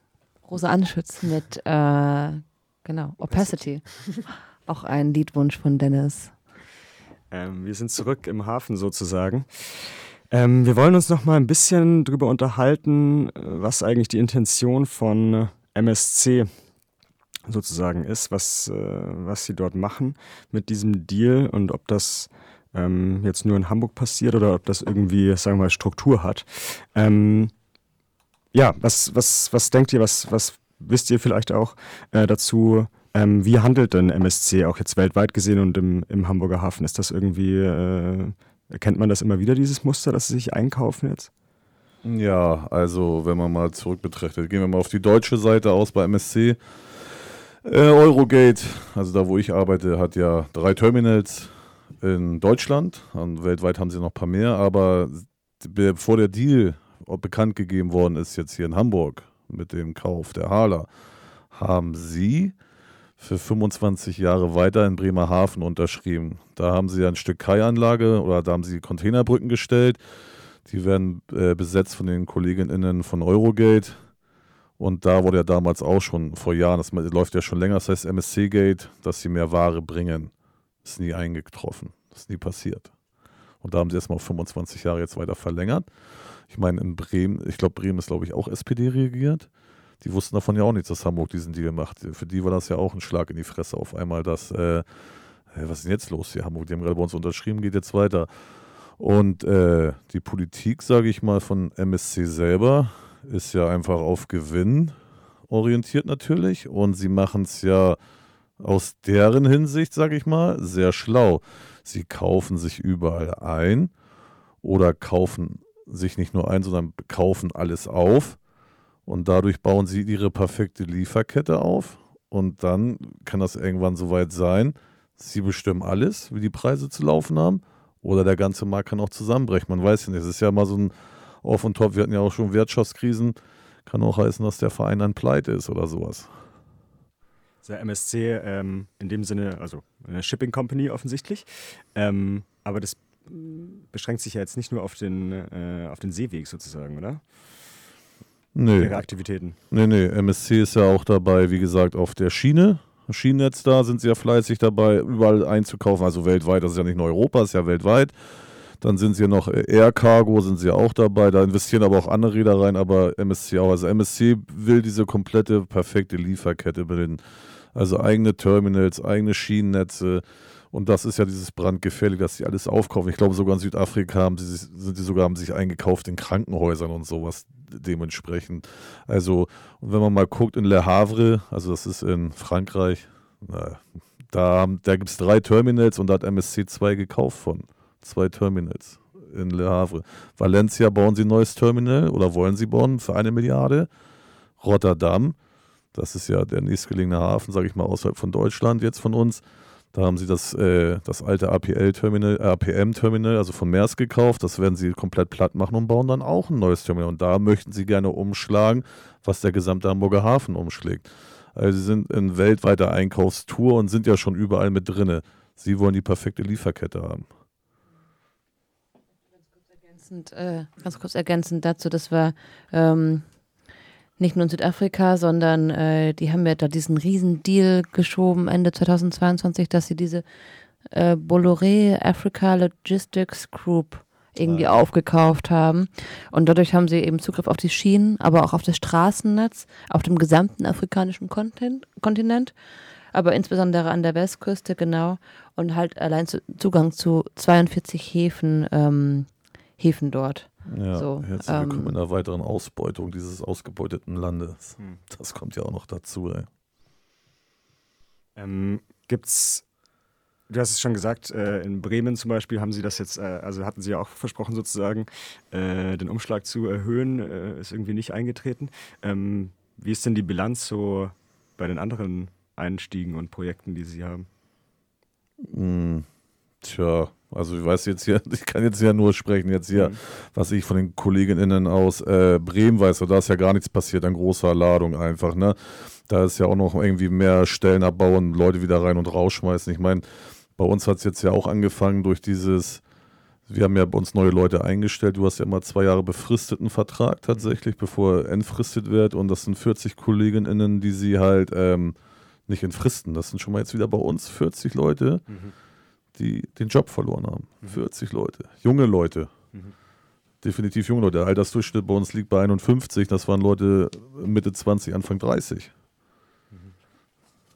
Das ist eigentlich auch interessant, oder? Weil also in allen äh, Bereichen äh, jammert die Politik irgendwie über, über Fachkräftemangel, aber das klingt ja bei euch, äh, als wäre das die entgegengesetzte Richtung, so ein bisschen.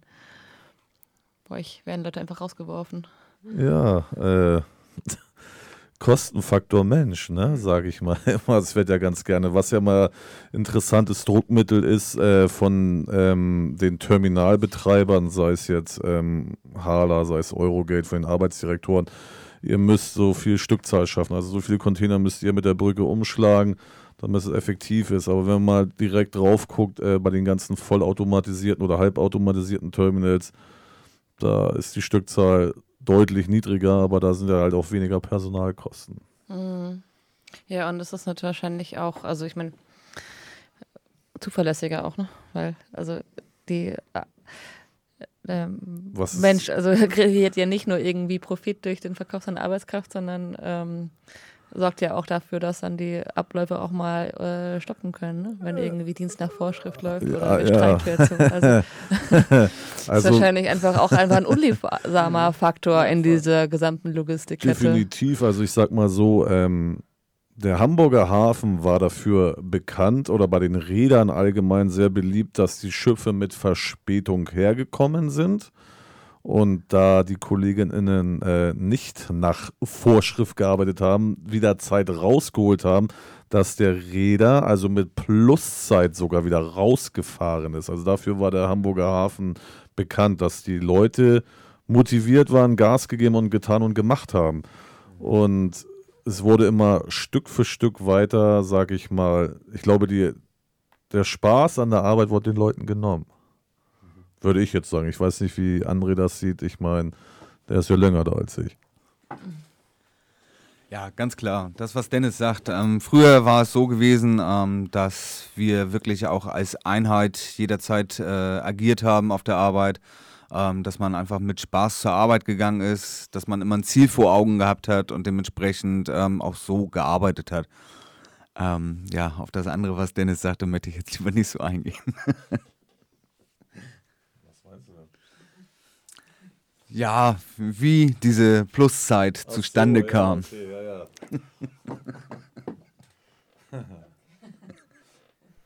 Das macht natürlich ein bisschen neugierig, aber äh, respektieren wir das mal. Ähm, ja, genau, aber ich meine, so eine MSC wird auch nicht groß halt ohne, ähm, äh. wird nicht. Äh also MSC, da sind wir doch mal ganz ehrlich, MSC ist dafür ja, Ausbeutung halt in der Besatzung selber. Ne? Also wenn man, sage ich mal, die armen Seeleute, die da bei MSC arbeiten, also ich, ich kenne ja diese Schiffe auch. Du hast ja von hochmodernen Schiffen, aber du hast da auch Schiffe, wo du dich fragst, hey geil, das ist, wird nur noch durch Lack zusammengehalten. Also ich glaube, das ist unglaublich, weil gerade jetzt in der, ich wollte gerade sagen Wirtschaftskrise, aber in der Corona-Krise, da haben die Schiffe wieder aufgefahren, die definitiv schon mal am Strand lagen und jetzt wieder da sind. Da war ein Schiff, das war von 1979. Ja, Wahnsinn. Das Ding habe ich noch vorher noch nie gesehen. Das war jetzt in der Corona-Zeit. Da ist es wieder verschwunden, wahrscheinlich. Äh, und MSC ist dafür auch bekannt, gerne so alte Schiffe zu nehmen, Ladung draufzuhauen und auf einmal laufen die auf Grund, ist ja teuer versichert, das Geld wieder einzunehmen. Also, ja, auf der Kosten der Seeleute halt. Ne? Das darf man auch nicht vergessen. Ich glaube, ich, also ich möchte da auf gar keinen Fall als Seemann arbeiten. Bei MSC oder bei egal bei welchem Räder. Ähm, und dann nicht nur auf Kosten der ArbeiterInnen oder der SeefahrerInnen, sondern ja auch auf Kosten der Umwelt. obviously, ne? Also wenn da irgendwie die Definitiv. ganze ähm, die Schiffe sinken und die Ladung da irgendwo Ja, im Meer die, versackt. genau, die Ladung ist ja, du hast ja Gefahrgut halt, was weiß ich, Chemie, Öl, was auch immer. Ja, richtig, bin ich voll bei dir, definitiv. Das ist ihnen aber egal, Profitgier, ne? Mehr ist das nicht. Naja, wir hatten gerade uns einen Kurzfilm angeguckt über MSC. Da war es auch ganz interessant, dass äh, dort auch viele Sachen einfach mal ins Tageslicht gebracht worden sind. Ähm, MSC prahlt ja auch bei seinen Kreuzfahrtschiffen da mit LNG und Co. und so weiter. Und ähm, ja, sie nutzen LNG, das ist korrekt, aber auch nur dann, wenn es gerade günstiger ist als Diesel und Co. Sonst wird gerne umgestiegen, weil es ja billiger ist. Nur mal dazu. Sprichst du auf den, äh, meinst du den Film, den ihr da vergangene Woche Duckdalben gezeigt habt? Ja, äh, genau, das ist der Film. Und ähm, wenn man weiß oder wenn man dort äh, mitbekommen hat, dass Herr Aponte dort El Comandante genannt wird in Italien, ähm, ich glaube, dann wissen wir auch, äh, welchen Machtstellung dieser Herr in Italien und jetzt wohl auch in der Schweiz genießt. Wie bitte? Ähm, zu dem Film können wir nochmal drauf eingehen. Also wer, wer Interesse an diesem Film hat, da hätten wir den 4. März anzubieten im Gewerkschaftshaus bei Verdi. Wird dieser Film nochmal ganz gerne gezeigt um 18 Uhr, also am 4. März und einmal am 13. März auch um 18 Uhr ist die Möglichkeit, diesen Film sich nochmal reinzuziehen. Also der Film ist auf Italienisch mit deutschen Untertitel. Wo können wir die Infos nachlesen für die äh, Zuhörenden? Die, das werde ich noch veröffentlichen. Also ich habe Also Ich war noch nicht so professionell, ich hatte noch so viel zu tun, aber das äh, tue ich gerne, schicke ich euch auch noch mal rüber, dann könnt ihr das bei euch auch noch mal reinhauen. ja, Und bei Notruf 040 wird das auch noch mal veröffentlichen. okay, ja, an dieser Stelle also äh, kurze Werbeblock für Ja, Instagram-Account Richtig Notruf 040. Ähm, Swipe up, dann kriegt ihr 10%. sehr schön, ja, den würde ich tatsächlich auch gerne schauen. Mal sehen, mal sehen ob ich es noch hinbekomme. Ähm, vielleicht jetzt nochmal gegen Ende so ein Blick in die Zukunft. Also ich meine, ähm, man liest ja auch immer wieder, die ganzen letzten Jahre war ja Hamburg eigentlich so ein bisschen dabei, äh, sich immer noch, ja, oder weiterhin mit auch Rotterdam oder Antwerpen oder so zu vergleichen. Ähm, äh, ist das, äh, hinkt dieser Vergleich? Ist das sozusagen überhaupt sinnvoll? Ähm, wie kann sich eurer Meinung nach der Hamburger Hafen ähm, in Zukunft entwickeln? Also diese, äh, die Vergleiche mit Rotterdam oder Antwerpen finde ich immer halt falsch, aber das macht ja unser Arbeitgeber selber auch ganz gerne. Ne? Wenn Genau, du Betriebsversammlungen hast, sagt er ja auch immer, boah, hier Rotterdam und Antwerpen sind immer schneller, besser, weiter, höher, schneller. Ähm, das sind ja ganz andere Abläufe da. Also wenn du hast jetzt ja, nee, ich weiß gar nicht, ich finde das halt merkwürdig, das diesen Vergleich zu stellen, weil wenn du jetzt mit Ko KollegInnen da aus Rotterdam oder Antwerpen mal gesprochen hast, das ist ja wieder ein ganz anderer Ablauf da. Meistenteils ist ja, ich glaube, am äh, Rotterdam, nee, am, ja, Antwerpen, das läuft fast nur über einen Pool, also über wie GAB. Also sind ja, das da, nee, weiß ich nicht. Was wollte ich denn jetzt sagen? Jetzt habe ich es vergessen. Vielleicht kann André mir da helfen. Ja. Die Konkurrenz zwischen den Häfen, ähm, die immer so einerseits gewünscht ist und andererseits, ja. Naja, wer Hamburg mit Rotterdam und Antwerpen ver, äh, vergleicht, der vergleicht dann auch irgendwie, keine Ahnung, Zitronen mit Melonen, finde ich. Also äh, Antwerpen und Rotterdam, die haben einfach ein viel größeres äh, Feld, sag ich mal, an Fläche, äh, was sie dort nutzen können. Äh, Hamburg ist hier aufgebaut auf, ich muss jetzt gerade lügen, sieben oder acht Millionen Toi. Ähm, ich glaube, Rotterdam könnte theoretisch das Doppelte stemmen, ähm, weil die noch so viel Platz haben, was die da noch ausbauen könnten. Ähm, dementsprechend ist das völliger Humbug. Ähm, wo man sich natürlich Gedanken machen muss, das sind jetzt Danzig zum Beispiel, die wachsen gerade enorm schnell. Äh, das waren immer die Verkehre, die immer über Hamburg gegangen sind. Ähm, und jetzt ist das Problem, dass eben diese Verkehre teils äh, komplett durchlaufen direkt nach Danzig. Naja, was sind die Gründe jetzt äh, für diesen spezifischen Fall? Weißt du das? Ich gehe mal davon aus, dass das auch ein finanzieller äh, Aspekt ist bei der ganzen Geschichte. Und Danzig ist einfach, äh, ja, im Aufbau gewesen. Aber da kann Dennis gerade was zu sagen. Ich merke, wie er murrt hier. Nee, also wenn man, wenn man mal so nachguckt, das, das größte Problem ist ja einfach, dass die Räder halt, egal welcher Räder, halt eine riesen Macht hat. Ne? Der Räder sagt jetzt, ey, pass auf, wir kommen nur zu euch, wenn ihr, wenn ihr investiert. Ihr müsst größer, größer und größer und größer. Ihr müsst noch, äh, was weiß ich, höhere Brücken reinbauen und noch mehr das und dies. Das ist, glaube ich, das größte Problem. Und damit hat der, sage ich mal, der Räder hat das ja auch gut gemacht. Da jetzt in Danzig sind sie ja hingefahren tatsächlich. Diese Transmitmensch-Container, die in Hamburg halt über kleinere Schiffe da rübergefahren wurden, haben gesagt, ey, wir wollen auch da direkt zu euch kommen. Wahrscheinlich auch mit diesem riesengroßen Versprechen, ey, wenn ihr jetzt investiert, ihr braucht jetzt eine große Kai-Anlage, kommen wir direkt zu euch. Ähm, es ist einfach, glaube ich, eine Machtdemonstration der Räder, weil die Räder können sagen, ey, ihr macht das oder wir kommen halt nicht. Ne? Und alle spielen das Spiel mit. Definitiv. Ja, ja, spannend. Ähm, das hat ja auch immer dann was auch mit, keine Ahnung, mit, also ja, der Kostenfaktor, der dann irgendwie immer abgewogen wird, aber hat ja auch was vielleicht, also man, das hat auch was mit so geopolitischen Machtverhältnissen zu tun.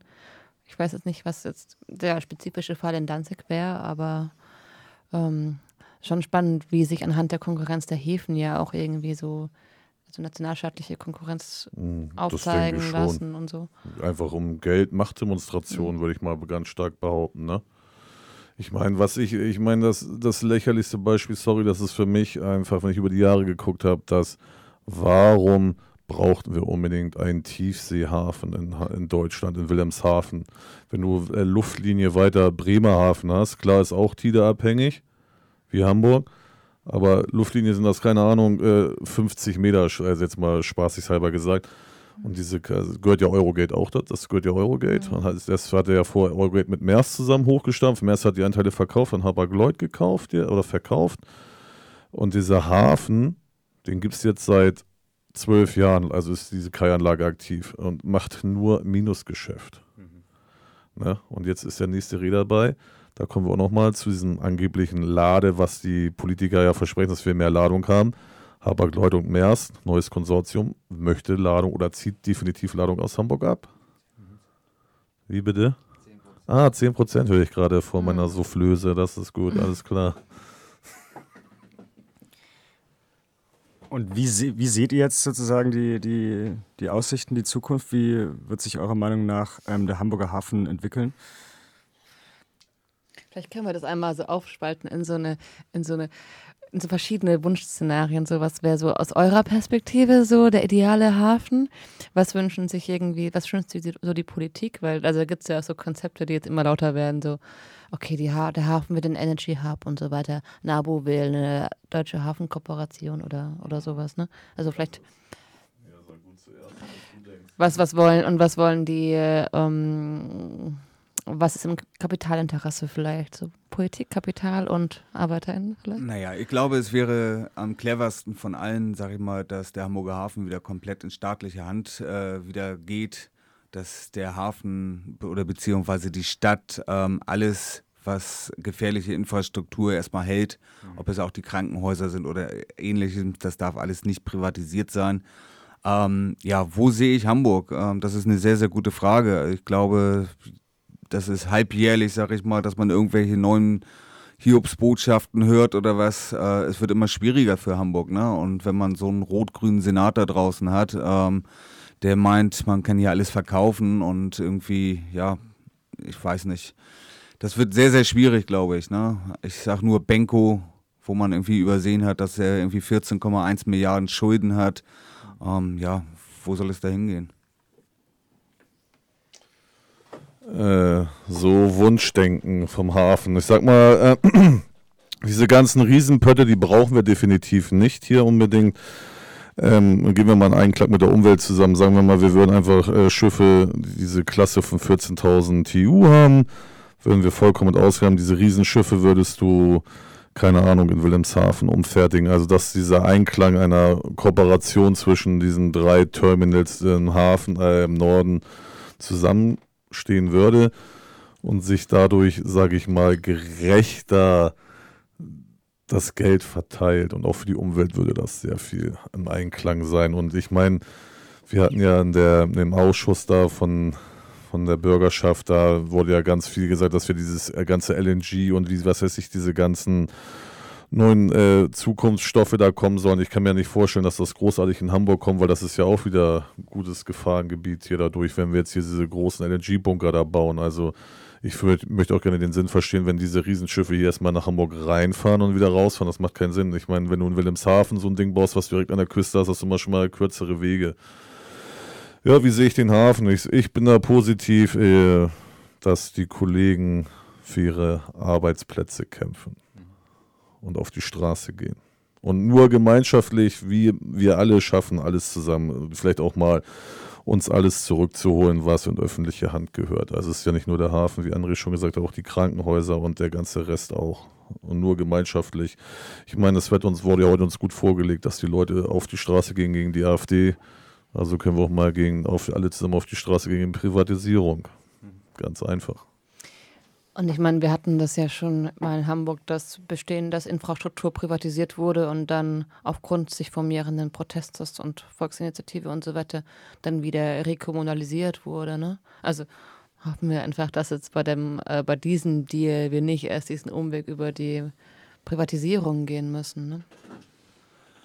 Ja, da hast du natürlich vollkommen recht. Ähm, und ähm, das ist genau das, dass wir da gar nicht erst hinwollen, weil dann wird es, glaube ich, verdammt teuer. Außerdem würde ich dann auch behaupten, dass MSC so clever ist, dass sie dann Dinge aus diesem Deal herauslösen wird, wie zum Beispiel Metrans. Mhm. Und äh, das würde Hamburg dann komplett verlieren.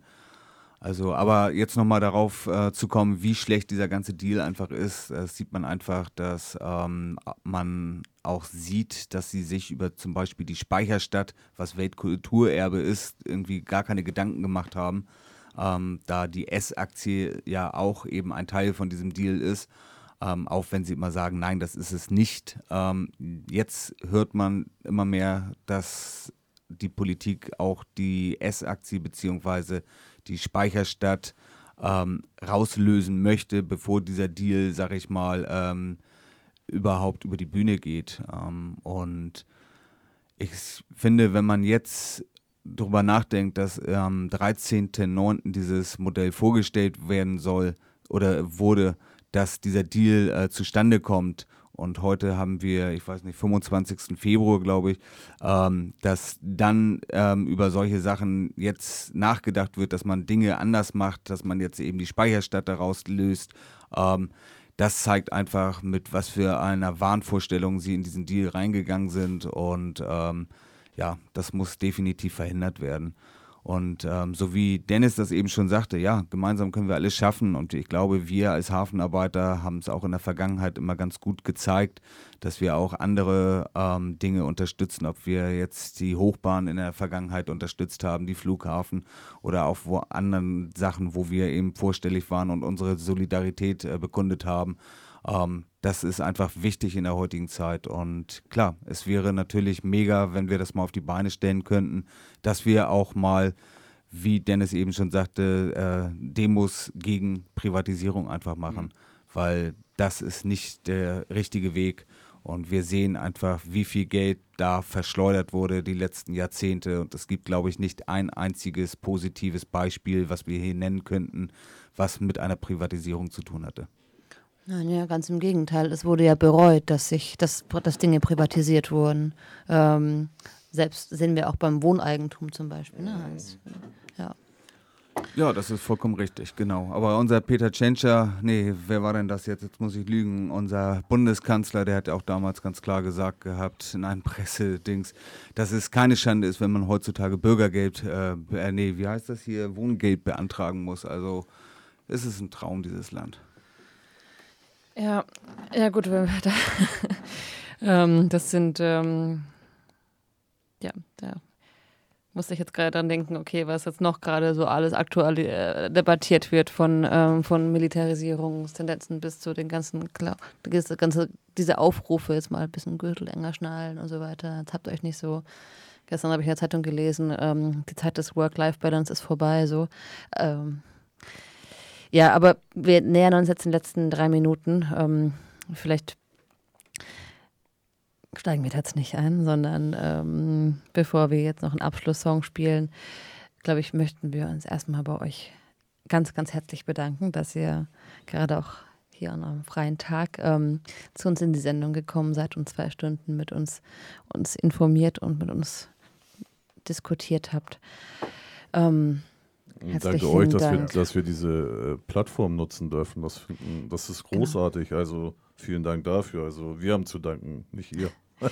genau, was sind was zwei eure Abschlussstatements? Äh, ähm, die kriegen wir jetzt noch unter. Genau, auch ich möchte mich riesig bei euch bedanken. Vielen lieben Dank für diese Plattform, die ihr uns hier gegeben habt. Und ähm, jeden, den das Ganze hier wirklich interessiert, der da Bock drauf hat, guckt doch einfach mal bitte unter notruf040.de. Äh, ähm, da könnt ihr noch deutlich mehr Informationen einfach euch angucken. Und ja, vielen lieben Dank für eure Aufmerksamkeit hier. Äh, mein letztes Statement ist einfach solidarisch alle zusammen. Zusammen schaffen wir alles, zusammen auf die Straße und gegen Ausbeutung, Fremdenhass ankämpfen. Und fuck AfD. Danke. Sehr gut. Vielen, vielen Dank. Gibt es schon nächste Demo-Termine? Äh, aktuell nein, aber die 040er treffen sich zu weiteren konkreten Planungen nächste Woche und Nachbesprechungen. Damit dann der Aufruf ähm, an alle, sich ähm, gerne bei Notruf 040 zu informieren. Ähm, auf der Website oder bei Instagram über kommende Aktionen, auch über den Film eben. Ja. Und Ganz auf die genau. Straße zu gehen. Ja. Genau, mit euch gemeinsam. Genau, nicht zu vergessen noch äh, Donnerstag und Freitag die Kolleginnen von, von der Hochbahn unterstützen bei ihrem Warnstreik für vernünftige Bezahlung und vernünftige Arbeitsverhältnisse auf die Straße. Ja, und da sehen wir uns. Äh, und die nächste Concrete Cracks äh, Sendung, die bekommt ihr dann am 24. März von 17 bis 19 Uhr. Und damit herzlichen Dank auch an alle, die uns heute zugehört haben, die uns im Nachgang zuhören werden. Vielen Dank fürs War's Zuhören. für diese Vielen Woche. Dank äh, an unsere Gäste. Ähm, einen schönen Sonntag. Und zum Abschluss äh, spielen wir noch Hinter dem Hügel von School of Zuversicht.